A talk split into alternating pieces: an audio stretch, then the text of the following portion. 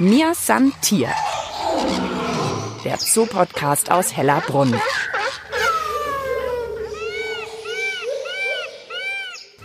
Hallo und herzlich willkommen zu einer neuen Folge von Mir Santier, der Zoo-Podcast aus Hellerbrunn. Diesmal wieder mit mir, Mischa Drautz. Wir blicken ja immer alle zwei Wochen hinter die Kulissen des Tierparks. Was ist gerade Besonderes los? Sei das eine Tiergeburt oder ein Anlagenneubau oder wir lassen euch an der Arbeit, die im Hintergrund passiert, teilhaben. Wir waren schon beim Haifischbeckenputzen dabei oder haben die Tierärztin bei ihrer Arbeit begleitet. Heute wollen wir die nächsten 20 Minuten ganz einer Tierart widmen, über die es total viel Spannendes zu erfahren gibt, die jetzt aber vielleicht nicht zu den meistbesuchten gehört, also nicht Elefant, Giraffe oder Pinguin, sondern wir reden heute über die roten Pandas. Wer die hier in Hellerbrunn noch nicht besucht hat, großer Fehler, wie ihr bald bemerken werdet. Die sind zu finden zwischen Dschungelwelt und den Kängurus. Und jedes Jahr am dritten Samstag im September ist der internationale Tag der roten Pandas. Das nehmen wir zum Anlass, euch eben in dieser Folge alles rund um diese kleinen Raubtiere zu erzählen. Ist eine stark gefährdete Tierart. Davon hören wir in der zweiten Hälfte der Folge mehr. Jetzt bin ich aber erstmal direkt bei der Anlage der roten Pandas hier in Hellerbrunn. Mio und Justin heißen die Pandas und ich habe einen Kenner der beiden an meiner Seite. Thomas Keinl, du bist Tierpfleger bei den Pandas. Genau, ich bin Tierpfleger bei den Pandas und ich kenne sie vom ersten Tag an. Jetzt habe ich gehört, da ist ja auch Nachwuchs gerade. Ja, wir haben jetzt dieses Jahr zum dritten Mal Nachwuchs von den beiden, sind auch sehr froh, dass es jedes Jahr so gut klappt und die zwei kümmern sich wirklich super drum. Der Name muss mit U anfangen im Jahr 2020. Wie heißt es? Das Jungtier heißt, es ist ein Männchen und heißt Uli, aufgrund des Paten, der den Namen gegeben hat. Jetzt schauen wir gerade mal hoch. Die hängen im Baum ganz lässig drin und faulenzen so ein bisschen. Ganz genau. Das ist eigentlich ihre Hauptbeschäftigung den ganzen Tag über. Der Justin war jetzt vorher gerade unterwegs an der, am frischen Futter, was ich vorher reingestellt habe. Und jetzt geht er wieder rauf, ist am Verdauen und eben wieder alle Viere von sich. Und so versucht er jetzt die nächste Zeit zu relaxen. Ähneln ein bisschen Waschbären, oder? Aber haben ein ganz schönes rostbraunes Fell. Ganz genau. Also viele sagen dann auch, da hängt ein Fuchs im Baum, aber es ist immer ein kleiner Panda. Und gerade bei der Mio sieht man sehr schön dieses dunkelrote, das Gesicht relativ schwarz. Da sieht man eigentlich, man sagt auch roter Panda dazu oder kleiner Panda. Und das charakterisiert das Tier einfach. Die Mio ist hier die untere, die äh, weiter unten äh, liegt, mit diesem dunkel braun-roten Fell. Und der Justin ist relativ weit oben, der hat ein bisschen das zerrupftere Fell. Ah, tatsächlich. Also das schönere Fell, muss man sagen, hat die Mio. Hat die Mio, ja. Wie kommt es? Keine Ahnung, sie pflegt sich besser. Wie pflegen die sich denn? Ja, sie, So, so wie Katzen ein bisschen? Natürlich, sie putzen sich auch. Sie äh, sträuben es auch mit äh, Hormonen ein, mit Pheromonen. Und sie schuppern sich am Baum. Ganz freundliches Gesicht. Sind die auch so freundlich vom Charakter, kann man das sagen? Die sind sehr freundlich, auch zu uns. Die nehmen bei uns auch Futter aus der Hand. Das ist für uns auch sehr schön. Für uns Raubtierpfleger ist es ja immer sehr schwierig, weil wir in die meisten Anlagen nicht reingehen können zu unseren Tieren. Ist aber wahrscheinlich auch nicht völlig ungefährlich, oder? Also wenn ich das jetzt machen würde bei einem Raubtier, Ja gut, wenn jemand Fremdes reingeht, würden sie natürlich sofort reagieren, wer ist das, und wären sofort verschwunden, weil dann wissen, da stimmt irgendwas nicht. Und wir müssen natürlich auch aufpassen, dass sie uns in den Finger beißen, wenn wir ihnen was geben, weil wie gesagt, die haben natürlich ein Raubtiergebiss und es kann für uns dann auch schmerzhaft werden. Und was futtern die jetzt so besonders gerne? Also ich kenne es jetzt von den großen schwarz-weißen Pandas, die äh, futtern Bambus. Ist das bei denen auch so? Ganz genauso. Also der große Panda frisst ja hauptsächlich das Mark von den Bambusstängeln und die kleinen Pandas fressen hauptsächlich die Blätter vom Bambus. Zusätzlich noch etwas Obst. Bei uns hauptsächlich Weintrauben, Birnen, Äpfel und eben auch tierisches Eiweiß. Das heißt, in der freien Natur fressen die Frösche, kleine Insekten und bei uns fressen sie hauptsächlich Eintagsküken. Jetzt liegen die beiden Eltern ja ganz faul im Baum drin. Ist das Jungtier auch irgendwo zu sehen? Das Jungtier ist für die Besucher im Moment nicht zu sehen. Man sieht es hier, wenn man vor der Anlage steht. Da sind mehrere solche, wir sagen, da Wurfkisten dazu oder Ruhekisten, wo eben die Mio auch reingeht, wo sie ihren Nachwuchs immer zur Welt bringt. Und da ist eben das Jungtier drin. Manchmal haben die Besucher das Glück, dass man vielleicht den Kopf erhaschen kann. Aber jetzt war vor einer Woche, war das Kleine schon mal herausgesessen. Und ich sage mal so, in den nächsten Tagen kann es durchaus sein, dass er dann öfters mal rauskommt auch. Wenn der Uli jetzt aber immer in der Höhle ist, wie kannst du den denn dann sehen? Du gehst ja jetzt nicht mit deinem Kopf in die Höhle rein, nehme ich an. Nee, natürlich nicht. Erstens ist die, äh, der Eingang zu klein für meinen Kopf. Und alle unsere Kisten und Baumstämme, wo das Junge rein kann mit der Mama, hat natürlich oben eine Klappe oder einen Deckel, wo wir reinschauen können. Und hat auch schon das äh, schöne äh, rostbraune Fell oder wie sieht das aus? Ein bisschen stumpfer noch. Das ist nur das Babyfell. Aber mit jedem Tag sieht man, wie es äh, schöner wird. Was machen die sonst so gerne? Also die Pandas sind dann hauptsächlich aktiv. In der Früh machen wir natürlich unsere erste Kontrolle und bringen dann frisches Obst rein, machen die Anlage sauber, einen frischen Bambus. Und da ist dann die beste Zeit, sie in Bewegung zu sehen. Nachmittag kommt die zweite Portion. Da kommen sie dann kurz runter und fressen. Die bessere Zeit ist dann natürlich im, im Winter. So im Februar, Ende Februar ist meistens Paarungszeit und da sind sie dann richtig aktiv. Also vielleicht eher in der dunkleren Jahreszeit, wenn die jetzt langsam kommt, da mehr vorbeischauen und eben morgens oder abends. Entweder direkt nach der Öffnung oder kurz vor der Schließung. Ganz genau. Und ihnen ist natürlich das kühlere Wetter deutlich angenehmer wie beim warmen. Jetzt klettert der Justin gerade mal wieder ein bisschen weiter ganz schön geschickt. Die sehen jetzt eigentlich mit ihren relativ großen, tapsigen Pfoten, äh, hätte ich ihnen jetzt gar nicht zugetraut, dass der da so geschickt sich hochschwingt. Also sind wirklich sehr gut an das Leben im Baum auch angepasst oder können da wirklich sehr gut damit umgehen, können wirklich über sehr, sagen wir mal, fingerdicke Äste können die entlang klettern und hangeln. Und wenn man mal sieht, wie hoch der Justin manchmal liegt, man denkt sich, da kann kein Panda oben liegen, der müsste eigentlich runterfallen, aber der liegt wirklich an einem kleinen Ast oben und liegt da stundenlang und schläft dann da. Und ich schaue nochmal, machen die das wirklich mit dem Schwanz? Nee, der Schwanz ist jetzt gar nicht an dem Baumstamm angelegt, oder? Überhaupt nicht. Der Schwanz hat damit nichts zu tun. Der dient eigentlich eher dann zur Steuerung, wenn sie halt so unterwegs sind. Wir Weil bei Affen ist es ja so, dass die ganz viel mit dem Schwanz machen. Ganz genau. Das ist jetzt hier nicht so. Er nutzt den eher dann, wenn sie hier unterwegs sind. Wir haben ja hier das Glück, wir haben hier eine zweigeteilte Anlage und hier müssen sie über den Wasserteil rüber und dann nutzen sie halt, wenn sie gerade über die Stämme laufen, den Schwanz zum Ausbalancieren. Und sonst noch irgendwas, was man bei der Arbeit beachten muss, was jetzt mit den Pandas besonders Spaß macht? Wie vorhin erwähnt, die können heute über sehr dünne Äste klettern. Darum müssen wir immer schauen, dass keine Äste Richtung Ende vom Gehege geht, weil sonst würden sie rausklettern. Da müssen wir da wirklich jeden Tag schauen, dass da nichts rüber wächst. Und wenn es ganz viel ist, müssen wir halt wirklich dann zurückschneiden. Das traut man denen auch immer nicht so zu. Also ich finde das äh, cool, da schlummert ganz viel in denen. Allerdings, und wie gesagt, das sind wirklich so tolle Tiere und leider kommen sie nicht einfach so zur Geltung, weil sie doch eigentlich immer mehr rumliegen. Darum sieht der Besucher nur immer einen roten Punkt auf dem Baum und geht dann meistens immer weiter was macht denn jetzt das Jungtier allein? Schläft es jetzt allein in der Höhle oder? Es schläft in der Höhle drin und manchmal schreit sie dann nach der Mama oder ruft nach ihr und dann kommt sie rein zum Säugen. Aber ihr ist es natürlich jetzt zu warm in der Wurfkiste, darum geht sie wirklich nur zum Säugen und zum Füttern rein und geht dann wieder raus und oben in der kühlen Region dann zum Ruhen. Okay, da könnte man also auch dann äh, verblüfft, wenn man als Besucherin oder Besucher da ist, auf einmal hören, wie das Jungtier aus der Höhle ruft. Da würde ich, glaube ich, auch erstmal erschrecken. das könnte durchaus sein, weil er hat schon eine sehr laute Stimme. Mir san Tier der Zoo-Podcast aus Hellerbrunn. Einfach zu finden und zu abonnieren auf allen gängigen Podcast-Plattformen wie Spotify und iTunes oder auf der Website des Münchner Tierparks hellerbrunn.de. Mir ist ein Tier, der Zoo-Podcast aus Hellerbrunn und heute geht es in der ganzen Folge um die roten Pandas und ihren Nachwuchs Uli. Und neben mir ist jetzt Beatrix Köhler von der Zoologischen Leitung und Kuratorin. Wir sind jetzt auch so ein bisschen an der Anlage weiter rum, dass wir tatsächlich auch die Gesichter wieder besser erkennen können. Also ist einfach ein ganz arg freundliches Tiergefühl. Ja, in Zeiten vor der digitalen Fotografie, als die Besucher noch mit Film fotografiert haben. Da haben sie ganze Filme verknipst vor der Anlage. Einfach jeder, der einen kleinen Panda sieht, ist äh, entzückt von ihm. Ja, das hat auch schon der wissenschaftliche Erstbeschreiber gesagt. Das war der französische Zoologe Frédéric Cuvier, der hat gesagt, das ist das schönste Säugetier überhaupt auch bei Zoos sehr beliebt, weil die Ansprüche sind nicht gar so aufwendig wie bei einem Schneeleoparden zum Beispiel. Mit dem teilt sich der kleine Panda das Verbreitungsgebiet zu gewissen Teilen und da gibt es zum Beispiel etwa 80 Zoos in Europa, die diese Tierart halten, aber beim kleinen Panda sind es doppelt so viele oder mehr als doppelt so viele. Einfach weil er zum Beispiel jetzt, wie jetzt, sie brauchen einfach einen großen Baum, da liegen sie gerne? Ja, im besten Fall eigentlich zwei große Bäume, weil da ist es halt, die werden ja viel paarweise gehalten.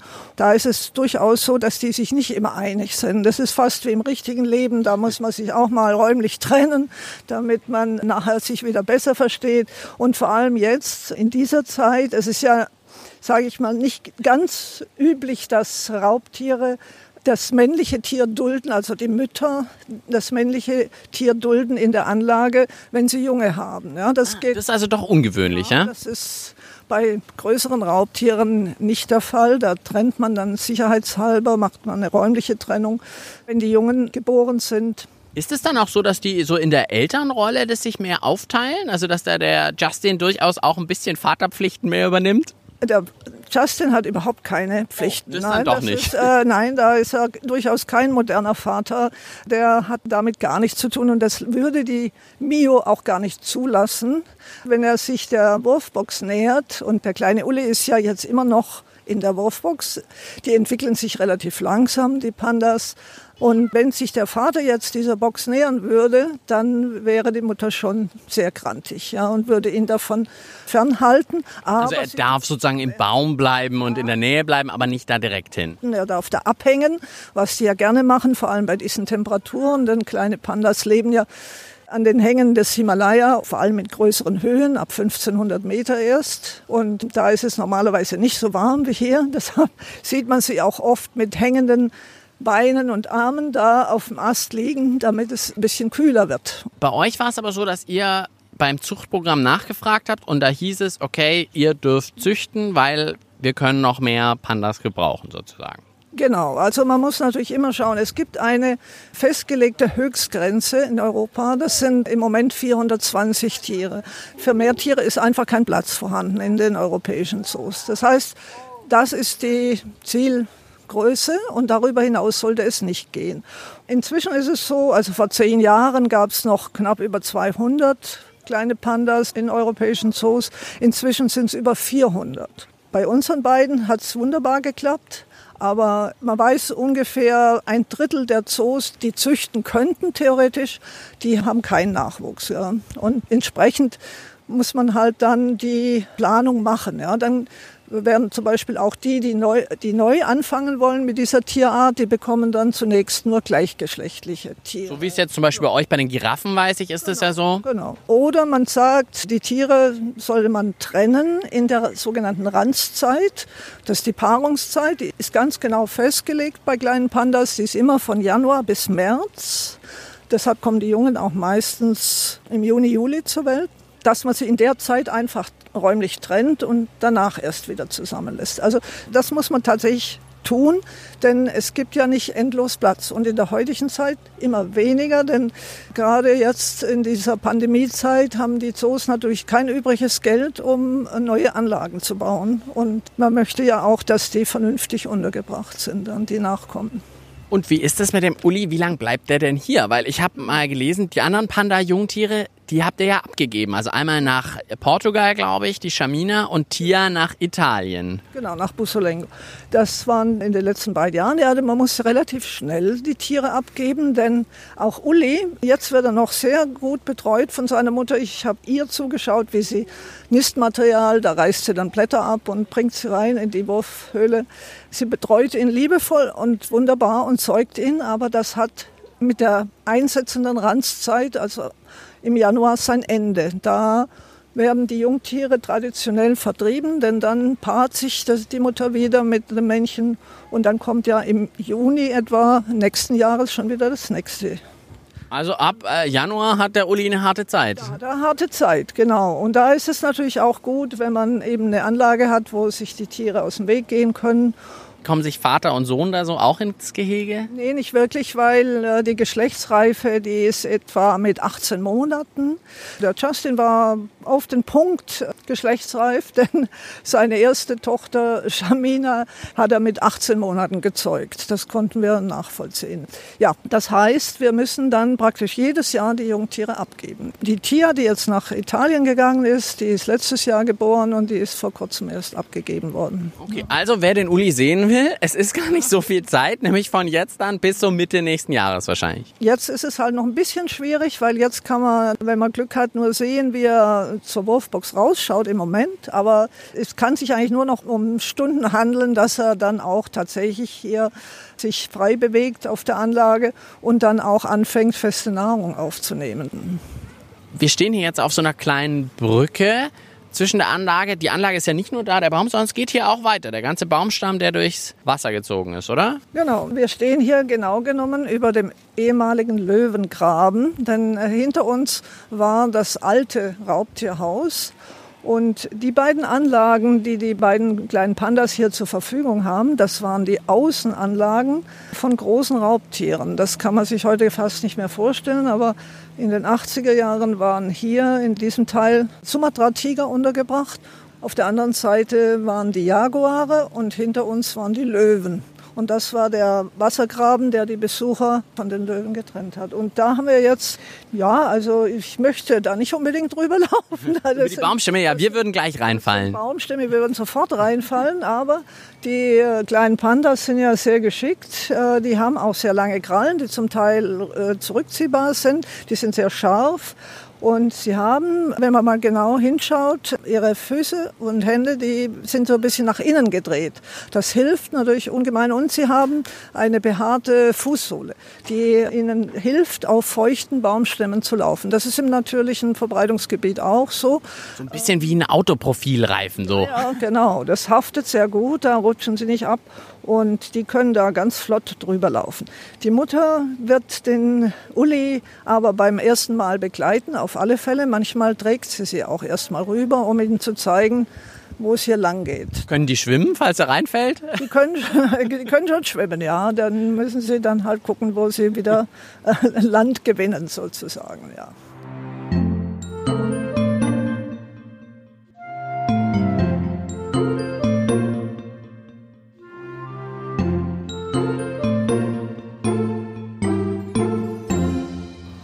Sind hier der Zoo-Podcast aus Hellerbrunn. Heute ein Panda-Spezial und ich habe eine dritte Gesprächspartnerin da, Julia Knoll, Edukations- und Artenschutzmanagerin. Und jetzt wollen wir eben auch über den roten Panda sprechen, dass er ja auch wirklich ein gefährdetes Tier ist, oder? Also die roten Pandas gelten als stark gefährdet, so sind sie eingestuft von der Weltnaturschutzorganisation und es gibt eben im natürlichen Verbreitungsgebiet nur noch relativ wenig Tiere. Wie viele in etwa noch gibt es das? Weißt du das? Das ist schwer zu sagen. Es gibt irgendwie so Schätzungen zwischen irgendwie weniger als 10.000 bis zu teilweise nur zweieinhalbtausend. Kann man immer schwer sagen, weil die natürlich sehr, sehr gut getarnt sind und man einfach schwer rausfinden kann. Die stellen sich jetzt nicht auf, wenn man sagt, so wir zählen jetzt mal und genau. Und wieso ist er so gefährdet? Also wir haben gerade mal gehört, er ist so in der Himalaya-Gegend ja vor allem. Also in welchen Ländern sieht man den im natürlichen Verbreitungsgebiet? Also in Nepal zum Beispiel, ähm, Indien, Bhutan, südwestlich China. Und da sind mehr und mehr Menschen, die dort leben, die mehr und mehr Platz auch brauchen, mehr und mehr Ressourcen. Dementsprechend wird häufig leider der Wald abgeholzt vor Ort, um Felder zu erstellen oder um auch das Holz zu nutzen. Und das ist eben das Problem für den Panda. Der Lebensraum wird immer kleiner und ähm, die Menschen dringen immer weiter in seinen Lebensraum vor. Außerdem wird er teilweise gewildert. Er hat ja ein strahlend rotes Fell, im Prinzip sehr, sehr schön. Wir freuen uns ja auch sehr, wenn wir ihn sehen. Und das ist eben, teilweise wird das für Hüte oder für Umhänge oder sowas genutzt. Also wirklich auch so Pelzmantel oder sowas sogar, oder? Ja, genau. Und wohl auch ähm, teilweise auch für Pinsel ähm, wird es verwendet. Also, ja. Und der Tierpark Hellerbrunn setzt sich ja auch immer wieder ein, dass eben Artenschutzprojekte unterstützt werden. Was macht ihr da für die roten Pandas?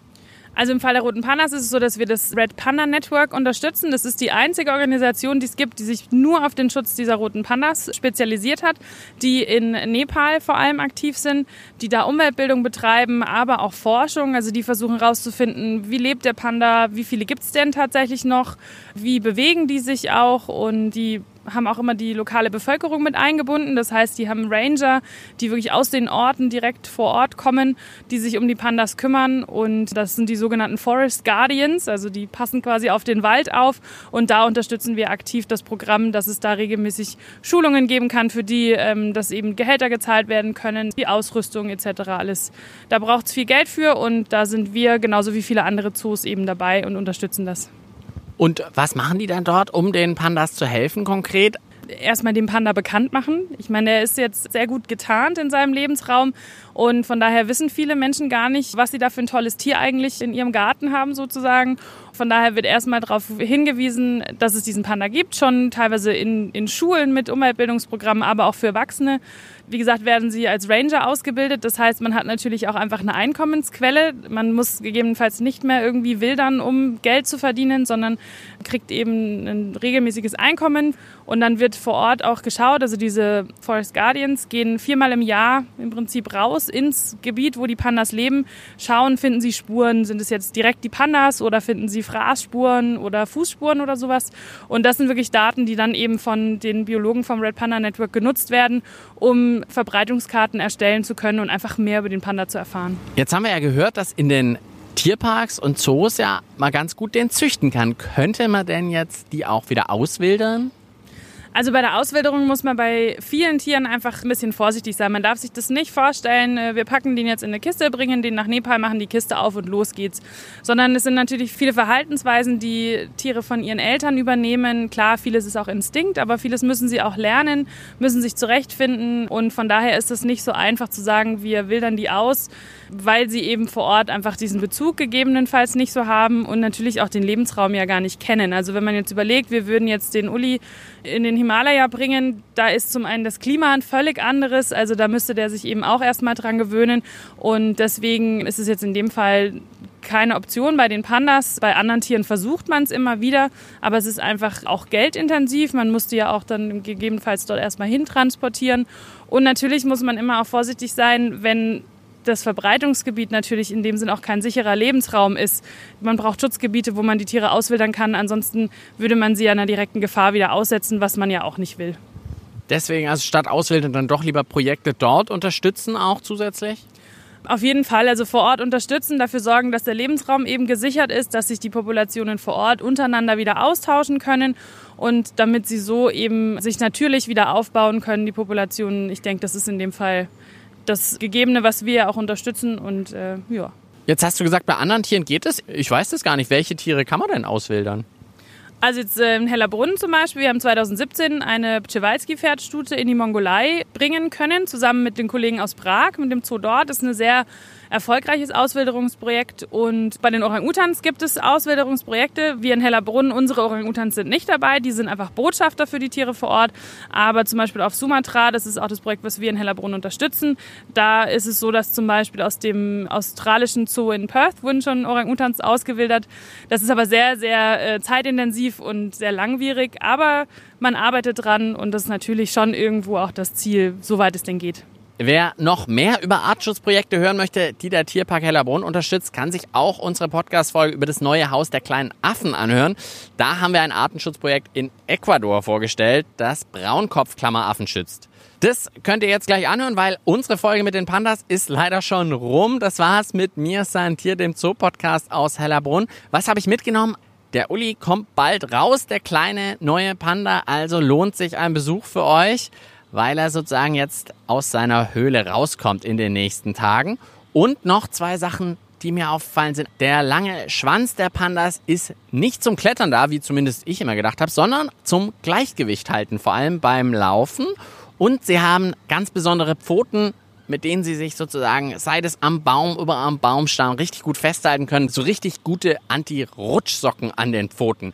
Würde ich mir auch wünschen, habe ich leider nicht, aber deswegen gehen wir auch in den Tierpark, um das anzuschauen. Mein Name ist Mischa Drautz und ich sage einfach bis bald im Tierpark Hellerbrunn. Mir san Tier. Der Zoo-Podcast aus Hellerbrunn.